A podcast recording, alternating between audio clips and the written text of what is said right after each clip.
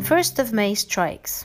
Transportation means metro, buses, yellow buses, trolley, will work as per scheduled except the following cases.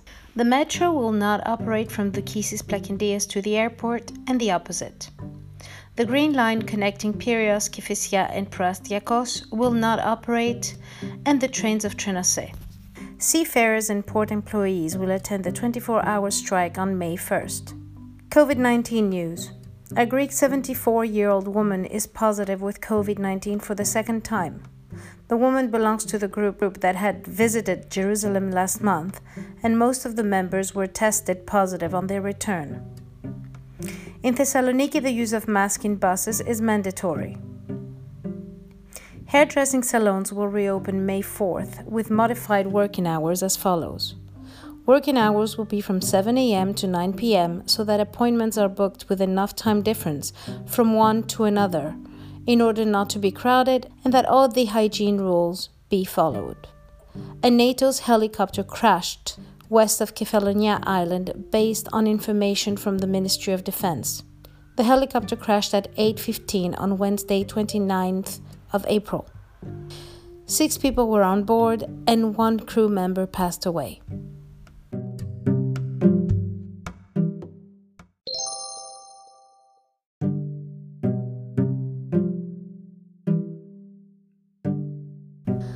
Les grèves du 1er mai.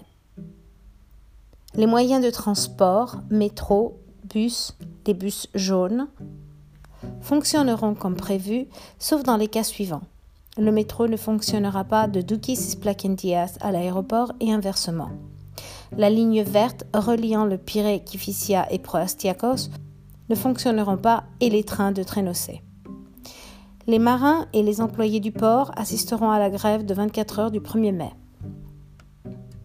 une grecque de 74 ans, a été testée positive avec Covid-19 pour la deuxième fois. La femme appartient au groupe qui avait visité Jérusalem le mois dernier et la plupart des membres ont été testés positifs à leur retour. À Thessalonique, l'utilisation d'un masque dans les bus est obligatoire. Les salons de coiffure rouvriront le 4 mai avec des horaires de travail modifiés comme suit. Les horaires de travail seront de 7h à 21h afin que les rendez-vous soient pris avec suffisamment de décalage horaire pour ne pas être encombrés et que toutes les règles d'hygiène soient suivies. Un hélicoptère de l'OTAN s'est écrasé à l'ouest de l'île de Céphalonie, sur la base d'informations fournies par le ministère de la Défense. L'hélicoptère s'est écrasé à 20h15 le mercredi 29 avril. Six personnes étaient à bord et une personne de l'équipage est décédée. Translation from Greek to English, Floreza Nicolaou. Translation from English to French, Nicole Forup. Voiceover, iVoice DK.